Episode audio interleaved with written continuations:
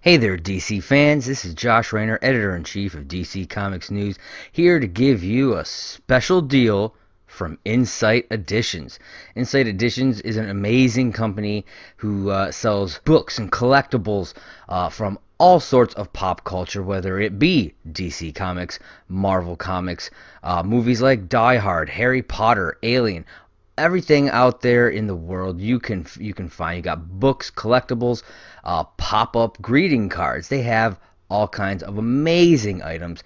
And right now, you can get 35% off site wide by using the code DCNews35. That's D C N E W S 35. DC News 35. Use that code and receive 35% off site wide at insighteditions.com.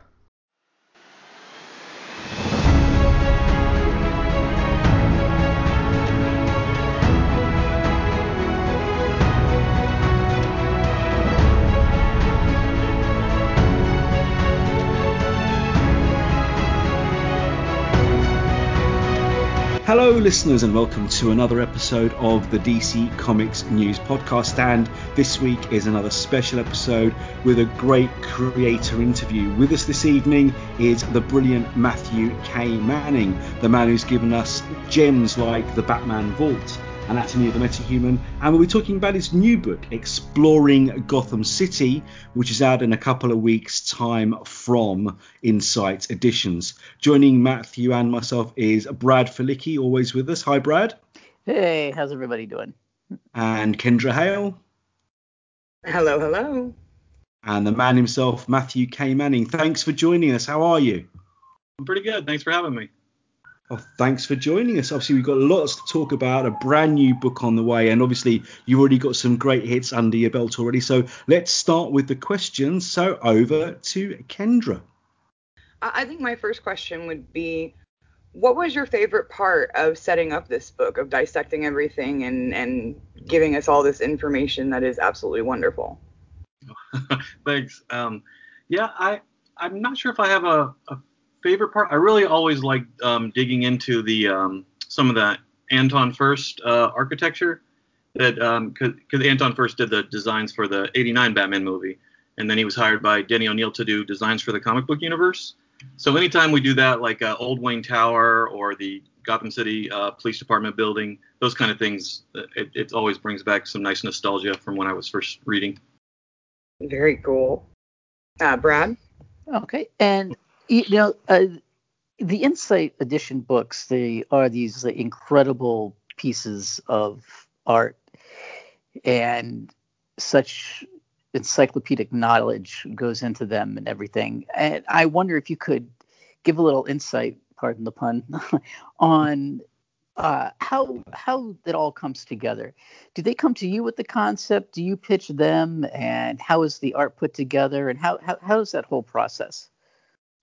Uh, I'm, I think all of the Insight books that I've done so far have been um, Insight projects where they've approached me about them. Uh, the first book I did for them was a Wolverine uh, guide, um, which was um, oh, I'm trying. I, I, did two Wolverine books. I'm trying to remember the name of this one. It was, it was uh, oh, the World According to Wolverine, which what it, so it was, it was, kind of like his um, anecdotes and in uh, like his advice. Um, and then we did one about uh, Joker after that, and so it was kind of like um, several different editors um, have approached me with different projects there, uh, and uh, yeah, we just kind of I've, i think I've done I want to say about a dozen books or so for them um, at at the present. I think we did. Um, I, I, co-wrote a couple of those. The Anatomy of Metahuman um, was uh, a co-wrote a co-written book, and uh, so it's kind of they kind of range. I've done a couple projects or even actual um, comic books for them. So kind of gone over the whole spectrum. I have another one that just came out, which was um, the it's a book about Sideshow's, uh, fine art prints, and so it kind of mm-hmm. discusses all the um, all their fine art print program and shows just some amazing art. And I just got the copies of those so cool. a couple weeks ago. So. Oh, so cool! I can't wait to see that. It's, I think it's out now. Actually, I I was behind on it because it was one of those jobs that I had to kind of do in between a, a some other larger scale projects. It was more um, the word count was less, even though it's a big book. it does it's more art based. So it was one of those that I was doing, on, I know, in between other larger projects like uh, this Exploring Gotham one, which had a lot more uh, research involved. But luckily, it's bat research, so that's always the easiest kind for me. Thank you. And Steve? Is that the book you were finishing up last week, Matthew, that we were talking about over the last couple of weeks? Uh, no, Is that one a, you needed to finish? Um, that's actually a book for Abrams that's um, that I'm working on. That's actually a Marvel Ooh. book, and I'm I don't think it's officially announced yet. So I've done that, and then I did a um uh, another book. that okay, has- so we won't we won't we won't pressure you on that Yeah. one then. Yeah, I have two other books that haven't been announced yet that are actually, um, well, one is completely finished. Uh, um, this one, this Marvel project for Abrams has been uh, written by me, but it hasn't been, uh, Marvel hasn't even seen it yet. So we still, I'm anticipating some notes from them and kind of figure out where we are. Sometimes we get a lot of notes and sometimes very little. So it's one of those wait and see games. But it, it's a, it's another one that's I'm really excited about. It's um, a book that's in universe, which is kind of fun. So it's it's more along the lines of a, a Batman Files type book. I don't know if you saw that book that I did, um, which was Yes. kind of like yeah, or like um, for Abrams, I also did a book um, of, of about the secret files of Barry Allen and the secret files of I think we did a Supergirl one. Um, I never get to name them, so that's why I always have trouble uh, remembering the titles. I've written like 91 books at this point. I think this was my 91st one I just finished.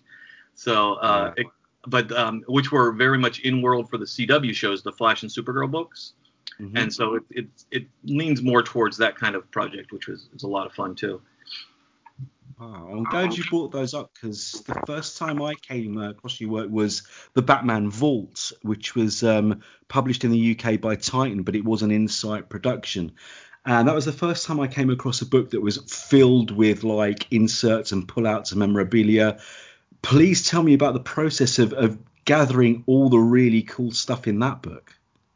Uh, that actually, um, DC actually organized almost all of the uh, artifacts, I guess, that they uh, in that book. That was more. Um, this was before the years of DC Entertainment, where there so there were less people working on the book, and that has its advantages and disadvantages, just like anything else. But um, for that, we were working so closely with DC that they, they had access to their art, uh, you know, to all the archives and the um, comic library and things, and so they were just pulling a lot of stuff out. And um, for the Batman Vault, uh, Bob Greenberg had already written uh, the first draft of the book, and because we co-wrote that one, and so I was working um, directly with his his copy and kind of uh, actually I that was another one where I was pulled on really late in the game. It was uh, my first, I want to say it was my first actual book from uh, for DC. I'd written some comics at that point, uh, but it was I think my first book. I wrote it two weeks uh, before uh, my wedding and then two weeks after my honeymoon. So it was, uh, it, they were DC was very Wow. patient. They actually wouldn't even uh, let me email them during my honeymoon because I was like, I can check in, and they're like, no, no.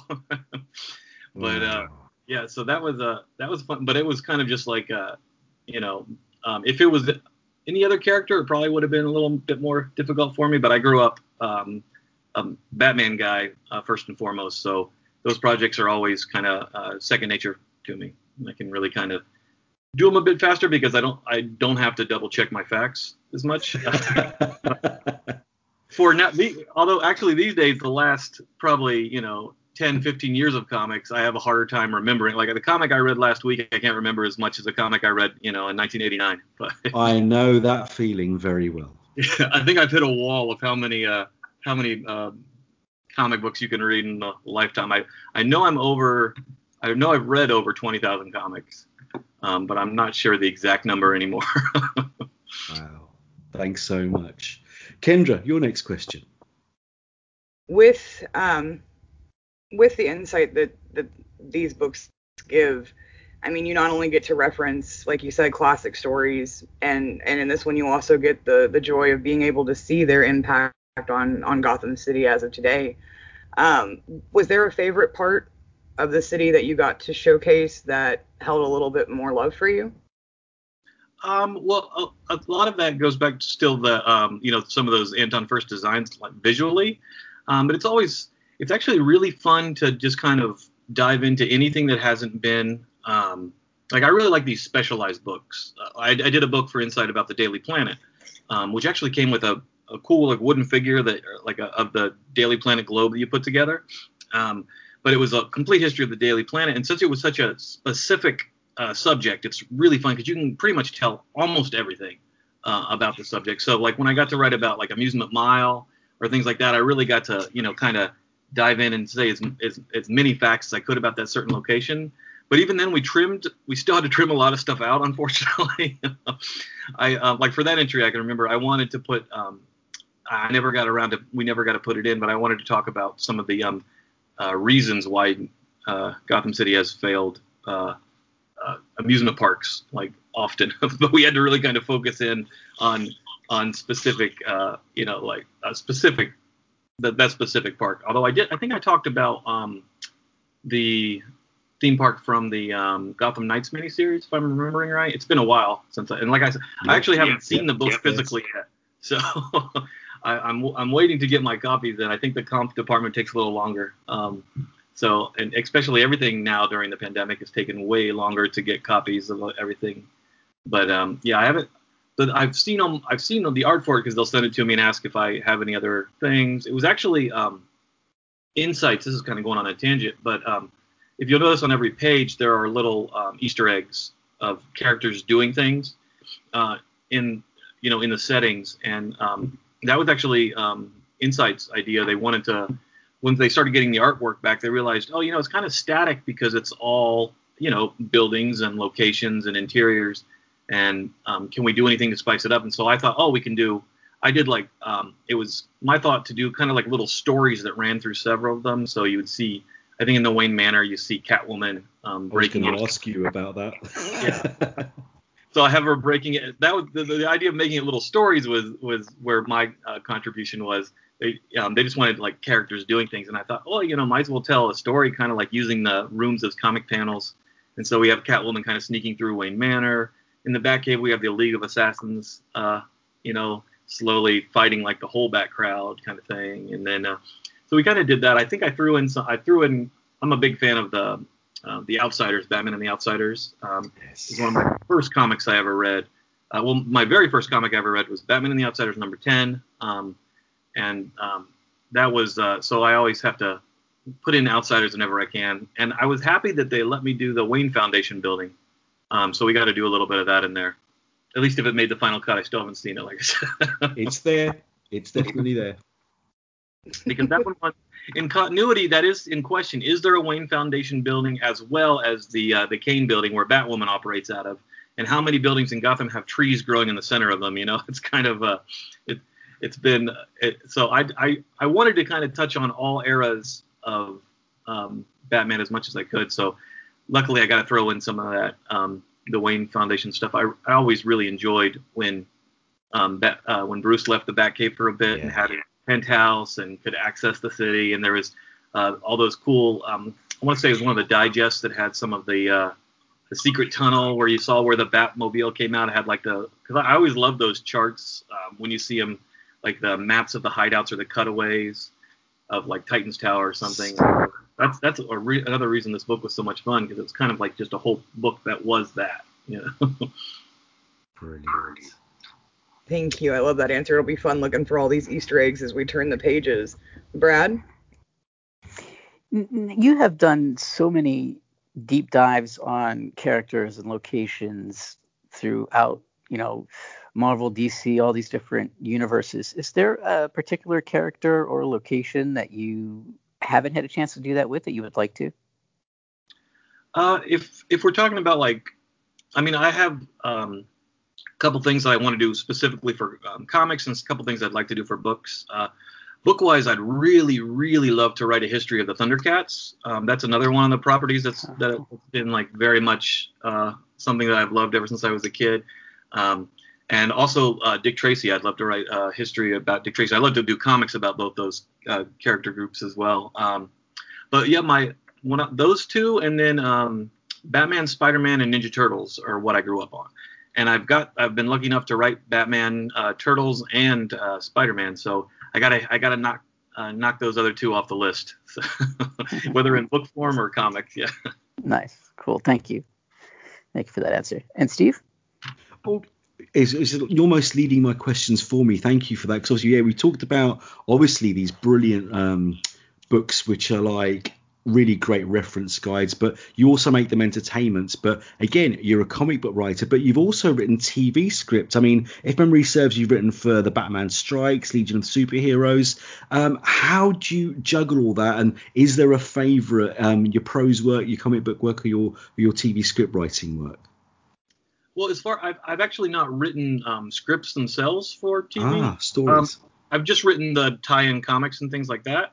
Oh. Um, I've not got to do. I, I did write a short movie um, that was made an independent movie a long time ago that I sold to an independent filmmaker and they made that and I was uh, it wasn't the best experience but but yeah it's kind of like for me what I'd like to do with all these different like between because I'll do chapter books um, and comic scripts and I'll do you know these big prose books and for me it's kind of nice to have like a little bit uh, you know, dip my toe into all of it at different times. It's it can be really refreshing after you've had like uh, written a you know a big encyclopedia to write something fiction, um, and it can be this. I can op- go the op- opposite way as well, where okay, I don't have to use that creative part of my brain. I can just, I mean, you still have to do for sentence structure and you know, but it's not the it's not the same kind of animal where it's like, oh, I can just read comics for a while and then write about them. You know, that's that's a nice break too. So it's it it's um it's fun really to juggle. I don't know if I would originally I set out just to write comics, and I'm not sure I would just go that direction anymore. Um, I'm not sure, and I I have a passing interest in writing things like film and uh, TV, but it's really comics are my main are my main thing. And um, I would actually really like to write um, some comic strips as well. I did um, some creator own stuff originally with that kind of stuff, some humor strips and things like that, but I never really got to uh, explore that like I would. So maybe maybe one of these days. but and one of the nice things about it is that um, especially with like this last year has been a little uh, a little crazy, but um, to be able to you know have uh, different um, avenues available to oh I can try to talk to my book editors and see if anybody has a project or I can look you know and check with all the comic guys and things like that. So it's it's it's been I've been more fortunate that I can kind of switch gears and work on a, a project um, I mean, which keeps you know for freelance you have to constantly keep working if you want to eat. So it, has been helpful. Yeah. we know that feeling, don't we, guys? Absolutely. Brilliant. Thanks so much, Kendra. Your resume, it's it's just it's astounding. It's all over the place from Marvel to Scooby Doo to Batman to even reaching into uh, the kids genre with Xander and the Rainbow Barfing unicorns. what is your right what is your favorite genre to write? Like, is there one that comes easier? Is there one where you're just like, oh yes, this is where we're going? It actually it kind of depends on um, mood and what I'm like. Some like I just go through phases where I'll be really interested in um, uh, a certain topic or something. You know, like I'm like I'll go through. Oh, I've got to go. You know, I'm like really in like for instance like uh, uh I want to read some like Dick Tracy from the 1940s. You know, and I'll be really into that for a couple weeks. And if I'm doing something otherwise, which I've, I've not worked on Dick Tracy, so I normally have to do something else for work, and it's kind of like oh, that's not as fun. Um, it's best when everything lines up. Like if I'm in a real like DC Comics mood and I'm on a DC project, that's great. It's like uh, because like and I think you can tell sometimes when I in that way because your enthusiasm just naturally you want to be in the office and you want to be working. Um, and a lot of times, for me lately, it's been um, I've been developing some uh, creator-owned comic ideas, and for those, um, those have been um, more exciting for me to work on right now, just because it's kind of like, oh, here's my own thing. I'm trying to, and I mean, who knows if any of these will get off the ground. I have um, a couple artists um, that I've paired with, but we'll see. Sometimes these everybody the paying work comes first, and so you'll work on creative, you know, creator owned on the side because not you can't always guarantee a paycheck with those. So it's it, but that's been something I've been really um, excited to work on. And as far as that, um, the Xander and the Rainbow Barfing Unicorns, which was a complete surprise to me. I did I wasn't sure about it. They approached me with just the title. They said, "This is we just have a title of a chapter book series. We're looking for a writer. Uh, we didn't know if that would be something because you like you know you do Ninja Turtles and do some kind of zany stuff. Do you want to do something like that?" And so I went upstairs and told um, my daughters the name, and they couldn't stop laughing. And and I was like, all right, that's something that seems like something fun, and that just turned out to be an extremely rewarding thing to work on. I'd write the books, and then um, that would be our um, bedtime stories at night. I have a now they're um, seven and ten, but um, they're a couple years younger, and they just really was one of the first things that they all would listen and be excited about. So that that proved to be a, a fun little uh, divergence there from the norm.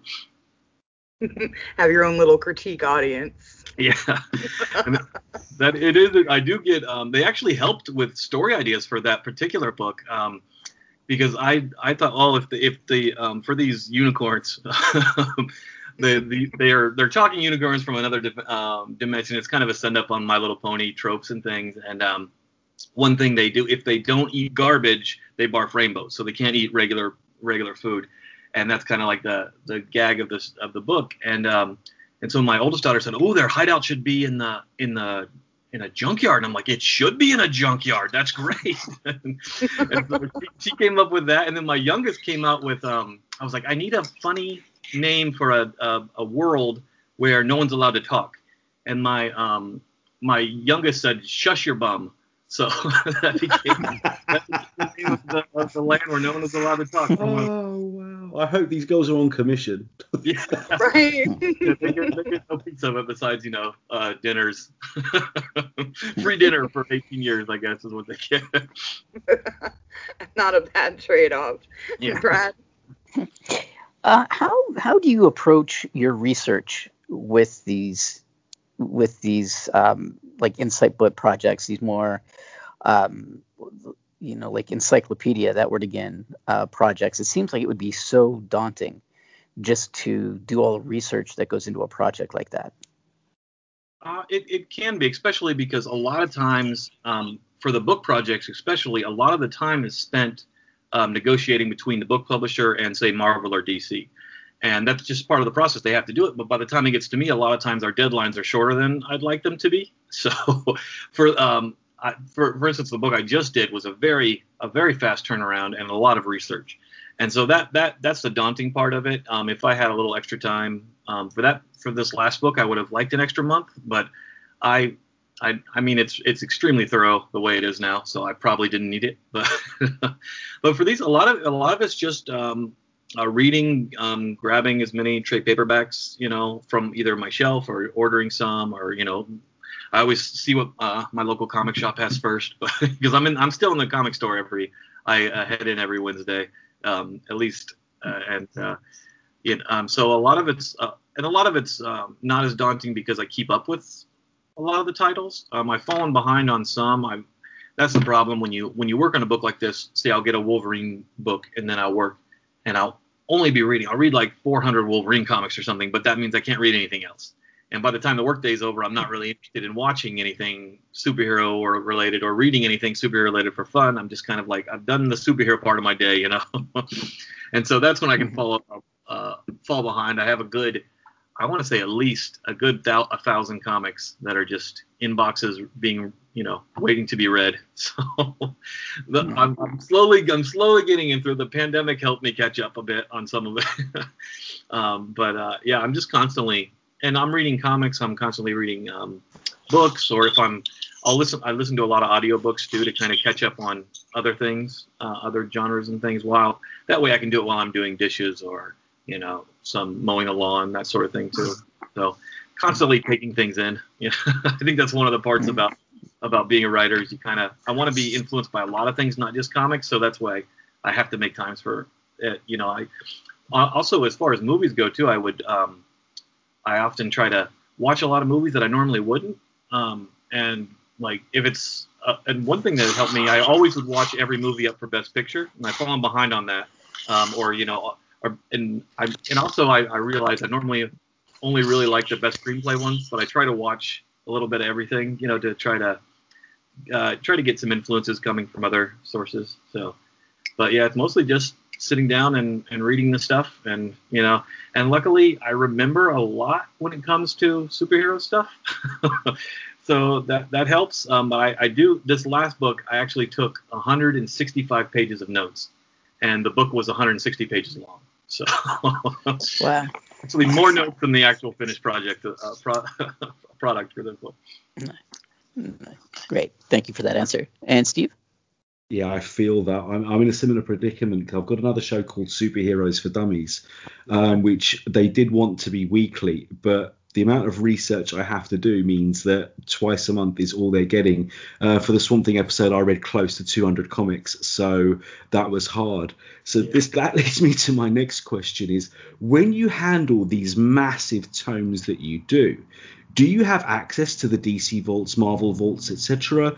Is a lot of it from your own comic book collection? How do you manage to? I mean, with exploring Gotham City, it made me pull out long boxes to read some of those stories again, and it was brilliant seeing little Jason Todd pulling the, the tires off the Batmobile and and uh, Gates of Gotham and all that other stuff that you brought up in your book made me want to read those comics again. How do you go about doing that research? Do you get given certain open doors, or how does it work?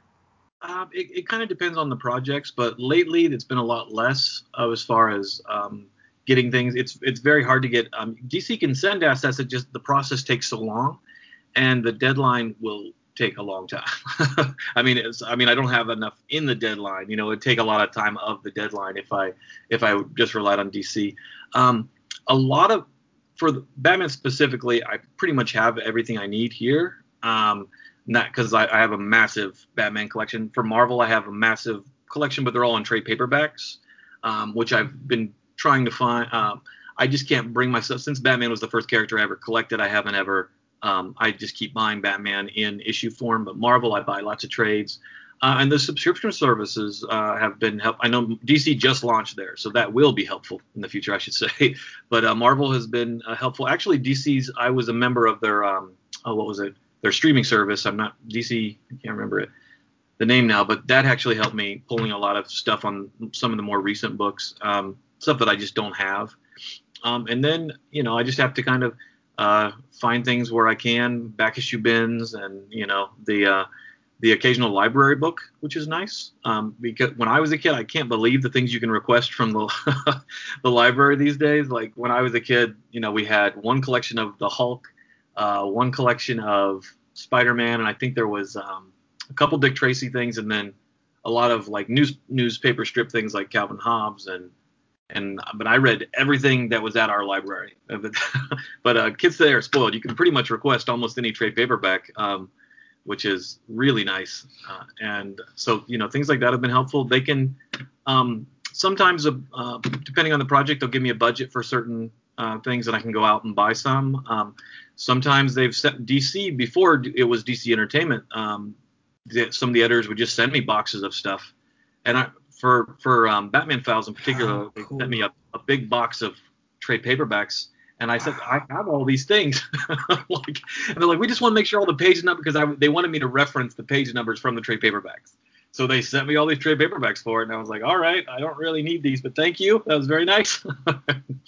Who's gonna say no to that? Yeah, it did make it easier. Um, I wish that still happened. That really hasn't happened on any um, projects lately. Actually, Sideshow sent me a, a lot of stuff that wasn't really. Um, they sent me a couple examples of some of their books, which is very nice. But then they also sent me one of their um, uh, really nice uh, deluxe action figures of the Joker, and they sent me and they sent me a print, and so I was like, oh, that's a that, I want to work more for Sideshow. So, but uh, yeah, it, it, it really is mostly like scouring to find the stuff. Um, my personal Batman collection, I think my detectives go back to uh, I want to say definitely the um, the Englehart Heart era. I have everything from then, and um, at least issue 300 from Batman.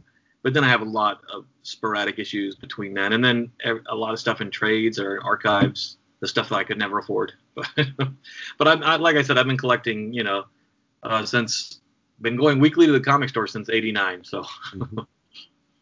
Well, we're kindred spirits. My Batman collection sporadically goes back to the 40s and 50s, but it's completely uninterrupted from 1984 to present. That's Batman Detective miniseries and his other appearances as well. So I, I, I feel you. And uh, if you if one tip from one researcher to another, Hoopla Digital, it's magic. Follow that one up. It's great. Um, every library in the world digitally at your fingertips. Go for that. It's brilliant.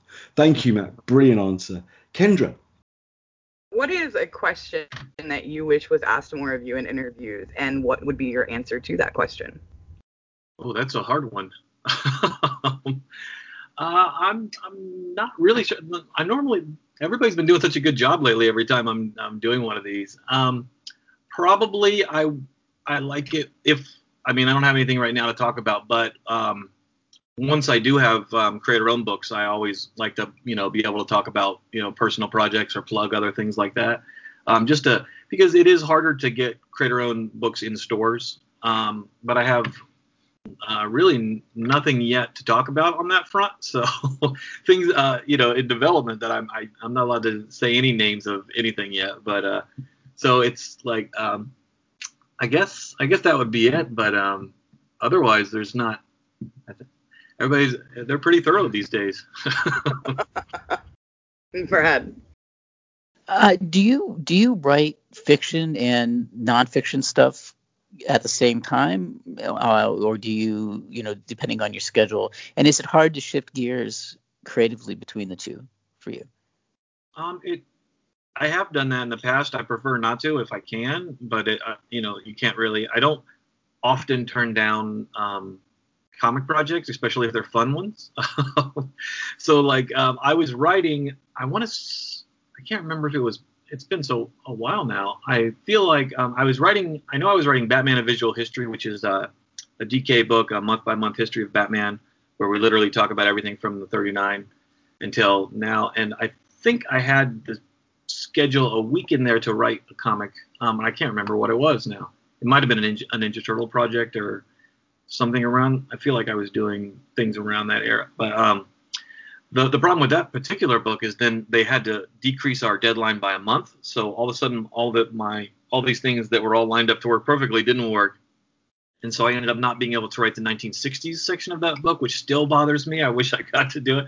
I did get to outline it and choose choose all the comics for it and kind of bullet point why we're talking about these comics, and then I got to they let me come in and um, proofread and change anything, but it was I still didn't get to. I was saving that actually for the last because I thought it'd be a fun one to work on and then they were like, we have to have another writer come in. I'm like, oh, so so they can't. I mean, I, that's that was a case where the deadline was increased, but um, I really try not to overbook anything. I don't think I've ever really overbooked because I I think I've made every single deadline that was the deadlines in the contracts. So um, I, I I have worked on something, and also you know some days. Uh, some of these book projects, I'll work five days of the week on the book project, and then on the sixth day, I'll try to I'll feel inspired to do a, work on something on my own or or you know get started on a, one that's coming up soon. But it's it's really not that hard to to shift gears. Um, I mean, unless the, it's harder to shift from fiction to something um, from one fiction to another, I guess I should say. So it's harder to write. Like when I was writing Beware the Batman, it would be hard to switch gears to write Ninja Turtles on that like on the same day. I wouldn't be really probably do it.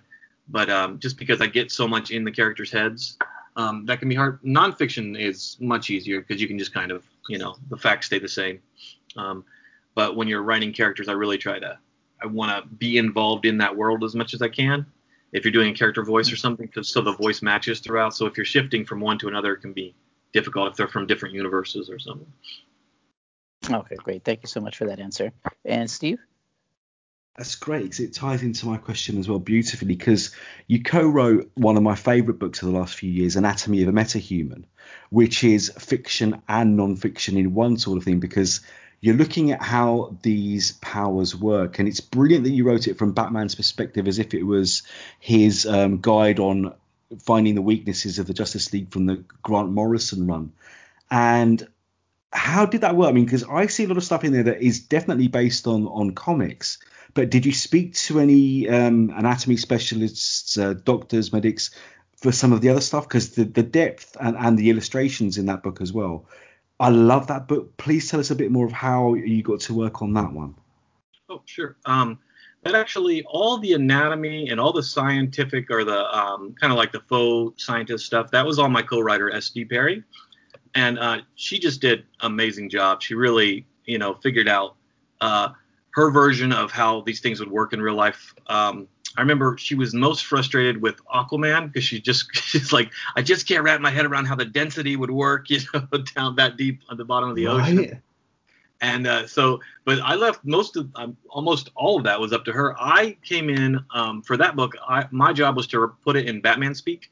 So I came in and wrote it as Batman, um, and then I um, just kind of like she she had all the facts. I rewrote it as Batman, and then if there were things that contradicted um, the comics, um, there was there might have been a couple little things in there that contradicted a couple things in the comics here or there, but it, it was they were so minor that I felt like you know it was her her theory was more important than you know sticking exactly um, to it. We I think almost always though we did. Um, and so yeah, that was I was I was kind of the fact checker or the um, you know oh this they've they've already done this in the DC universe that sort of thing or um, and I was the one that I wrote all the um, all the sections about anything more comic based. So there was like the scene uh, or well I mean a section where it's like I think the notes um, the audio notes from when Bane was being experimented on. So I'd write sections like that.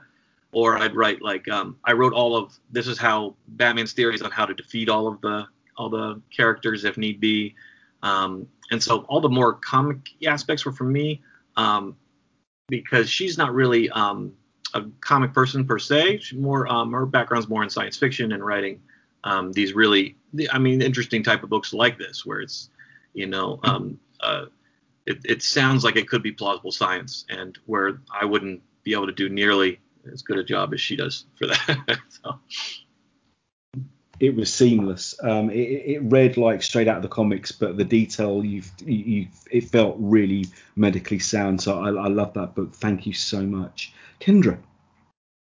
What is the what are the differences in how you prepare for, let's say, like you know, being an outsider looking in while writing a comic book versus being the voice of an actual character, like you did with the journals for Joker, Harley, or um, for the the world of or as seen by? What is the difference in how you prepare for that with the way the tone shifts in perspective? Um it's i it i guess the i mean the the difference you can be a little bit more clinical with um um when you're writing in as you know just as a, a, a researcher writing about the comics and stuff i do prefer like when we get to put a spin on it like um, the batman files does tell uh, pretty much all of Batman's entire history, but it's from his voice. And so that was a lot of fun just to write in that voice. It's more, it can be more creative to think, oh, how would he say it? You know, um, at the same time, it gets really depressing when you write about Batman's entire life from his point of view because he just not much good happens to him. so there, there was that aspect of it. Um, actually, when after writing um, the Batman files and everything, I, I, I was um, offered either to write um, the world according to Joker or the world according to Batman, and I chose Joker in a heartbeat just because it was it was it would be it was going to be a nice relief to switch the voice to like a, a, a silly zany you know kind of thing.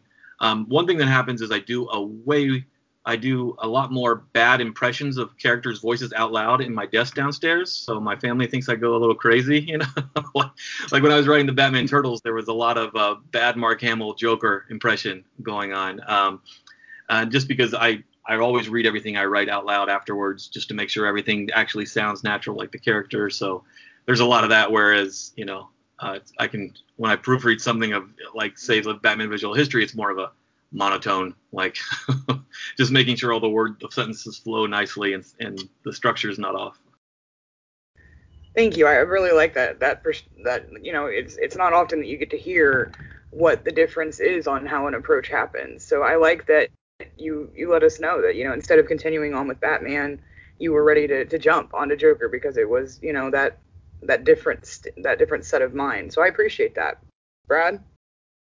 You know, I find that it's not easy to find other fans of comic strips, like newspaper comic strips. So I'm curious uh, what your favorite one is and why. Um, I that would be it would be tough. Um, maybe the all-around perfect strip I think is probably Calvin Hobbes.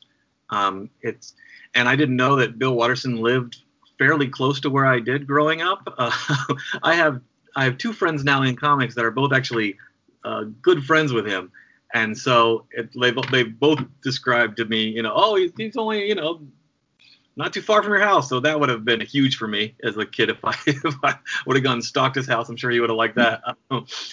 but uh, yeah, so probably Calvin Hobbes. I love the um the Dick Tracy from the I want to say uh, around 45 maybe to 1945 to like I don't know probably about 55 even. Um, th- that era I like a lot. I love uh, Peanuts at the beginning, um, early Peanut strips where the the style is a little bit uh, I don't know. I, I, like I like the style that he started with rather than what it kind of evolved to later on. And I, some of those strips are just still laugh out loud funny, which is really impressive uh, to hold up that long. So uh, pro- those are probably my my top three. I can narrow it down to that maybe. Also, I really like the uh, the he's not on not on the visual side as good, but um, uh, Gary Larson's Far Side was was a big had a big impression on me as a kid too.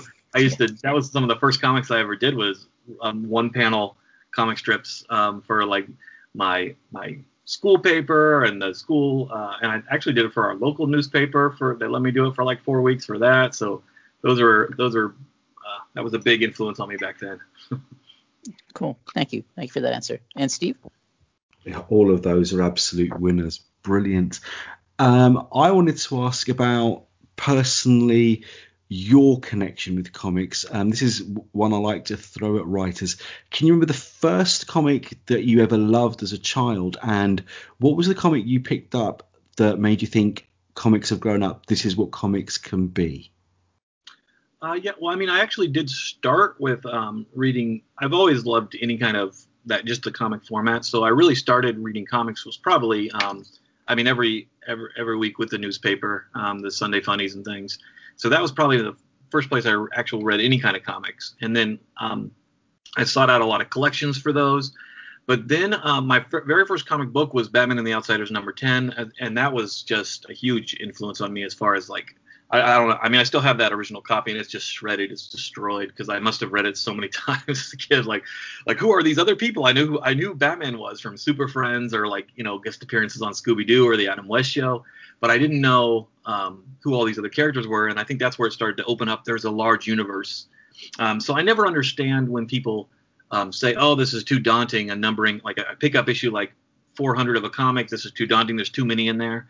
But that was really a lot of the appeal to me was um, after that I went to the comic store and just there was so much there to explore and like oh I could find all this stuff. Um, but I think when my my aunt um, gave me a copy of um, for Christmas. One of the first, there weren't that many trade paperbacks back then, and she gave me a copy because uh, of Batman Year One, and um, and that was that was one that really affected me, and as well as Dark Knight Returns. Um, and I read those about the exact right age, because uh, I, I, was in I think I went, yeah fifth grade when um, the '89 uh, Batman movie hit and that was that was it for me. I went from being this comic strip guy to having to do comic books because once I started reading some of those those early Legends of the Dark Knight series, I was I was just oh, completely oh, yeah. hooked. They were these were just like the perfect comics for me, and I still I think I, I mean I don't know if there's that many better Batman stories than what was coming out at that time. And Absolutely. which is interesting because everybody thinks that because of nostalgia, but like being a Batman historian mm-hmm. who's actually read almost everything, it's like really hard yeah. to say, you know, this this probably is the best it's ever been. you know, there's been some, you know, every era has some um, really good comics, but uh, um, that was probably that early uh, or that late 80s period for Batman was really the the highlight, and and you could see so much influence on the Tim Burton movie. And I was oh, still. Yeah. I was still new enough to comics that I didn't critique the movie, as I'm sure I know people just like a few years older than me um, were like, oh, this isn't like the comics. Why is he wearing all black? Why is he not? Uh, why is he not this, you know, muscular guy? But to me, it hit it. It was always like an Elseworld um, kind of yeah. view of, well, this is an alternate reality, and I just absolutely love those those first two Batman movies. I absolutely love um, more than any Batman movies that have come since, and I've liked a lot of them. But uh, so that and and that I can chalk up also to a lot of there's a lot of nostalgia involved in that too. But those I'm also a very visual person, and those the visuals I, you, they haven't been beaten in any other Batman film. Is the, the Tim Burton and uh, Anton Furst and Bo Welch's designs are just it, some great stuff. So. Well, hence the using them again in exploring Gotham City, I guess. and well, Legends of the Dark Knight's coming back, Matthew. Oh yeah, I've heard. Actually, I've. Uh, I hope maybe I'll get it. I'll try. I'm gonna always. I always when I see these things, I always kind of like send a pitch in and hope something works out, or you know, I'll talk to editors and hope I can get on a book like that because that's the. I was very sad when that one first that got canceled because I was really starting the first the first incarnation. I was just starting to do comics around that time, and they ended. I'm like, ah, that's the dream. But yeah. luckily, I've got to do some of those story ideas in uh, other places, and uh, So I, I, think like one of the first comics I ever pitched was uh, set in during the No Man's Land um, era, and I didn't really know how to pitch a comic, so I was just kind of I had this script and I was giving it to people, which you know you no one really will sit down and read a script, but I luckily I actually got to turn that script into a, an issue of um, my first issue I did of Batman Strikes. Uh, I got to expand that little eight-page story that I'd written and do it as an entire 20-page comic for that, and so that that was a very a very fun thing too when you kind of first get those for you know those stories in. Although that's that issue, I don't think I did the best job of making it feel like an issue of the tied into that cartoon. It was more like a straight Batman story that just took place in the the Batman world. I've, I've, I've since really tried to match the style. Like if I'm doing an animated tie-in, I really try to match that um, that world that they create as much as I can because I think it's otherwise it is doing a disservice. Like I don't want to put too much of my version of Batman in when it's this is the this is a specific version of Batman, and so I wanted to match that. So I've kind of changed my approach on that over the years. Brilliant, thank you, Kendra. I think there'll still be a last round of questions before we let Matt go. So your next one, please. Uh, my next and my last one would just be what is what is a piece of advice that you wish someone had told you when you had first started writing that you would like to give to others who look as into writing as as their profession? Um, I think I, I got a lot of good advice when I was run. I, I went to a lot of conventions as a kid, as many as I could. I lived in the middle of nowhere, Ohio, and my parents were nice enough. They would they I think either once or twice they drove me to the um, the big show, which was in um, there was a WizardCon in Chicago, so they that was um, they just knew that I wasn't changing my mind and I wasn't going to be you know a job that was like a dentist or something that would be reliable. and so they, they did help a lot with that, nurture that interest. Um, and so I got an opportunity to ask, and I'd ask every professional I met, you know, artist or writer, because I wanted to do um, both originally. I um, actually went to college at the School of Visual Arts, which is um, the only um, school in uh, in our country that has um, uh, a cartooning major at the time. Um, I'm not sure if anything has sprouted up since. So, um, you know, going to, to that particular school, I got a lot of advice. And going to an art school, I realized I wanted to be a writer. So there was a lot of, uh, uh, I realized how intense uh, this was, and I just didn't have the passion. Every I would be drawing a comic, and I really was already in my head going on to the next one. So I, I, once I get the idea out, I didn't really want to linger on it and make it amazing. I, you know that so I, I wasn't a natural artist, and I met a lot of amazing artists who this is what they do. They just fill sketchbook after sketchbook because this is their passion. And I was that way, but my books were all just notes notes notes, and with a couple like sketches for a drawing or something, but um, more for story ideas. And so I got I did get a lot of good advice um, in college and you know at different conventions and t- speaking to professionals. But I think the um, the thing I would say to anybody starting in comics in today's world is get a day job you enjoy as well, because it takes a long time. And I I was naive uh, to thinking, oh, I'm just gonna get um you know I can I'm gonna make a living off this right out of, out of uh, college. And I graduated in uh, 2001, and I I wasn't. I think it took about nine years before I could make a full living off of writing, just writing. Um, so because I know when I turned when I turned 30, I quit my day job and said, "This is it. I'm just gonna." I was getting more and more clients, and I was either going to have to turn down projects or I was going to have to quit my day job, and it was not a uh, it was not not a question for me. I definitely did that, but that helped me um, was having that a good day job that I enjoyed. I bounced around from a lot of temp jobs and um, bad jobs for a while, and then I got a job that was actually it was ridiculous. I was um, it was for this research company that was has been bought out by Nielsen since, but we literally just watched television and then wrote trivia questions about what we were watching uh, to to put on this website, and it was kind of like people were um, answering like questions about product placement and and things and things like that, and just um, comprehension of the shows, and then they would sell that information back to the networks. And so that job had a lot of downtime because we'd watched the shows live, and so I would get I would I would volunteer for the worst jobs because they would I when the worst one was Martha Stewart Living. It was just awful because it was we had to write about all the product placement and there was so much product placement in that show. And so I would come in for that and then I would volunteer to work on the late show and so because it, it was an hourly job.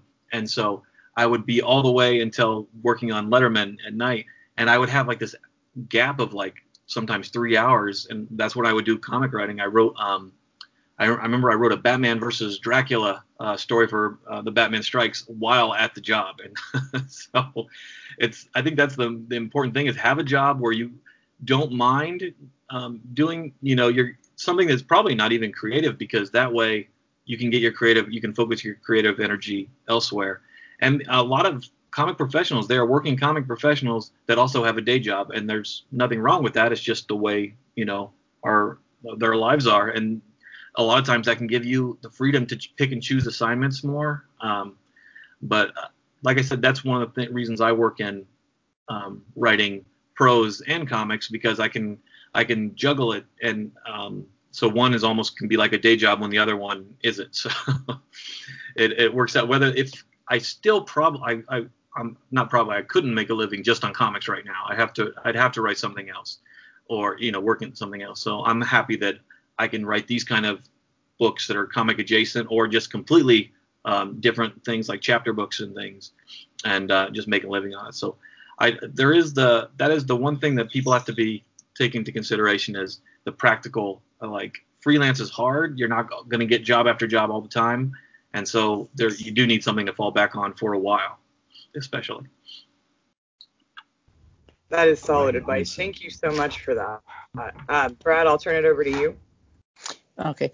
Uh, you know, uh, between all the research and you, you know, you're so prolific. Uh, and you mentioned, you know, the reading the 4,000 or whatever it was Wolverine comics, but you 100 for that one. yeah, yeah, yeah, and you have such passion for the comics and that world. How do you how do you maintain that passion when there is so much into the work side of things? How do you still keep the enjoyment of that going? Uh, yeah, that is that is something I I think everybody kind of struggles with a bit is because when it, when your hobby becomes your job, it doesn't feel like a hobby, and that can be a problem um, because it's you know like I've said out as a you know even in high school if there was some sort of comic book programming on television there was no way I would miss it and now besides the fact that there's so many options at the end of the day a lot of times I'm like I don't I don't really want to watch anything like that so so there is that still does happen as far as like I'll, I'll lose my enthusiasm for certain things but um, for me, what it is is it's I have a um, one of the boxes that I'm not in a hurry to read. I have a, a lo- entire long box of Bronze Age um, comics, and that's where I'll go to um, if I need some inspiration or something. I'll like here's a here's a Denny O'Neil comic that I've only like uh, you know I've never read fully or something, or I've browsed through or something for a project and never got to read, or you know so things like that. Um, I'll I'll keep up you know. I have things like um, there's a lot of different things on my bookshelf that are uh, different stages of being read like those Dick Tracy collections. There are, some that are purposely not getting read because those to go to when I need some inspiration for something, or you know, or, uh, that that sort of thing. Or I, will revisit revisit some things that I loved like so much as a kid that I can just remember being like 100% you know into, and that always helps. And then a lot of times these projects will be uh, like the character I just did a book about for Marvel. It's it's something I wasn't reading in the 80s and 90s and even though the book covers this character's whole history, uh, I got I really focused in on those comics that I would have read when I was a kid, and it was just so much fun. Like these are things I saw on the racks and didn't have enough money to buy, and so when I when I can when I can delve into that sort of thing and kind of reignite that you know teenager feeling of going into a comic store and getting excited. and that's something else I do too a lot, um, which my wife's not crazy about. But whenever we travel, I visit the local comic shops because I just I still love going and seeing different stores, and especially if they have. Um, I mean, for new readers, there you kind of need to be like more of a boutique store these days. But I still love something about a comic store that hasn't been touched in the since the 80s. That's just like, you know, mm-hmm. has that comics that old book smell kind of to it, and it's got some of those back issue bins might have dust on them, but you might find some real treasures in there. And uh, so that that's still another way that I, I keep my enthusiasm up. Like when I go to comic cons, I'll I'll even leave a con sometimes to go look at the local comic shop downtown, even though they probably have a booth at the show. Mm-hmm. But it, it's just yeah. Our, I think on our we went to Hawaii on our honeymoon, and we went to at least three comic shops in Hawaii because I needed to see what comic book stores were like in, in like an island paradise you know. That's great. that. great. Thank you so much for that answer. And Steve? Brilliant. Thanks so much, Matt. So obviously I have to close off the show talking about your new book. Obviously my review went live today. Thanks for the kind words about the review, but thanks for giving us such a great book. Now, I sold it my way with my review. Uh, let's tell our listeners um, why you think they should pick up this brilliant new book, Exploring Gotham City. Uh, I think it's I, one one thing I was trying to do with this book was was make it um, something that anybody could approach, whether if you're a, a brand new reader uh, or someone who's read this for a long as long as I have or or longer. Um, I think that's one of the the balances that this book, at least I hope it hits that, uh, uh, because that's one of the things is all these coffee table books have to be accessible and they have to be someone who's just discovering comics for the first time. And so I think this I, I think this book does a good job of um, telling people, hey, you know, if you've never seen Gotham, here's a lot of the cool stuff about it. Let's take a look at it. But if you're a longtime fan, I throw in plenty of things in there that are, are kind of like, um, oh yeah, there was a, you know, Poison Ivy had a hideout on Park Row in Gotham City for a while. You know, things you might have forgotten from comics that you read, uh, you know, back uh, decades ago. So I, I, I hope people find it like that. But uh, and if not, otherwise the visuals in this book are just incredible. It's it's one of my favorite books just because of how it looks, um, which was other another Anatomy of Metahuman. Just the way um, Doyle drew it, just is fantastic. And you know, when a book comes out better than expectations, uh, that's that's always very exciting for for me to see the pages or something. So, and this is one of those books that I think it's it's probably in my definitely it might even be in my top five books that I've written so far. And that out of it becomes harder and harder when there's you know the more you write. So, but yeah, I, I hope people in, enjoyed as much as I had. I enjoyed writing it. Brilliant. Well, I loved it. Thanks so much for taking the time to speak to us. Thanks for all the great work. And uh, obviously, we'll be keeping up with all of it as it comes out. Anything else in the pipeline? Anything new that you can talk about that we should look out for? Uh, I think I want to say that I've that everything. Um, this one is the probably the biggest one that's just on the that's coming out right now. Um, the other two big ones that are coming out are still in the secret area. So probably probably I um other yeah I you can just always you know catch up on my website uh, MatthewKManning.com. I update the blog whenever at least I try to update the blog as much as I can um, in between projects. Um, when I, you can always tell when I'm in a, doing an intensive book um, because my blog starts to get less and less frequent. Um, I, I, did do recently the DC Encyclopedia, the um, new edition that's coming out of that. Um, it will be out in a, I think in a few months. They're just finally putting the finishing touches on it now. every once in a while, I'll get a email about it. And for that one, I wrote all of the large entries. So it, those books, you really can't, one person can't tackle them, especially with the um, timeline involved. So all the main entries in that book, I, I wrote all of one page, two page spreads, um, or some longer ones like for Batman's entries. So that was another one that was fun to get to research some of the characters that I'd fallen behind on. And, and that one, that's the new edition of that. Um, it's coming out. I'm, I, again, I don't know the date on it, but they just, um, I literally, I think we just put it to bed this week, hopefully. So. Fantastic. Right, so before we wrap up, Kendra and Brad, let us know where we can find your work, and then we'll do the same with our wonderful guests. So, Kendra, where can our listeners find you across the internet?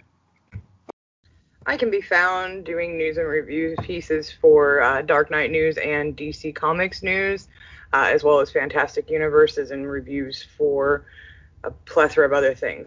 If you if you like to read anything that I have, or if you have questions, you can find me on Twitter at Devour All Words.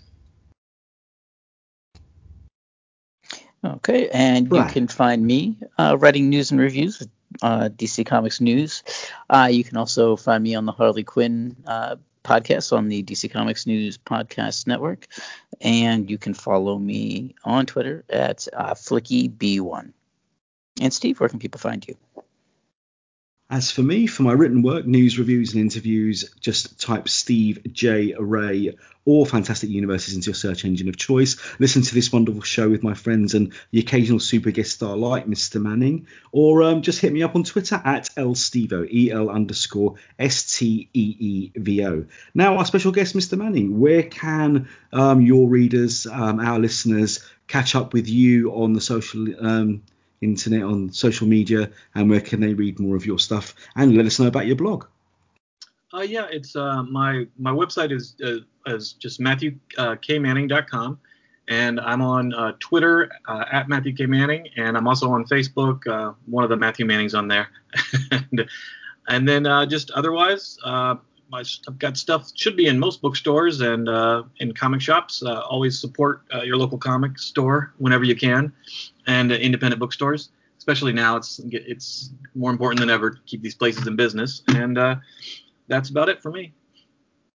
Brilliant. Thank you so much. And Matt, is there something you think all our listeners and all our readers should be doing? Uh, yes, of course. They should uh, read more comics. Yay. Thank you so much. Have a great evening and thanks for joining us. Yeah, thanks for having me.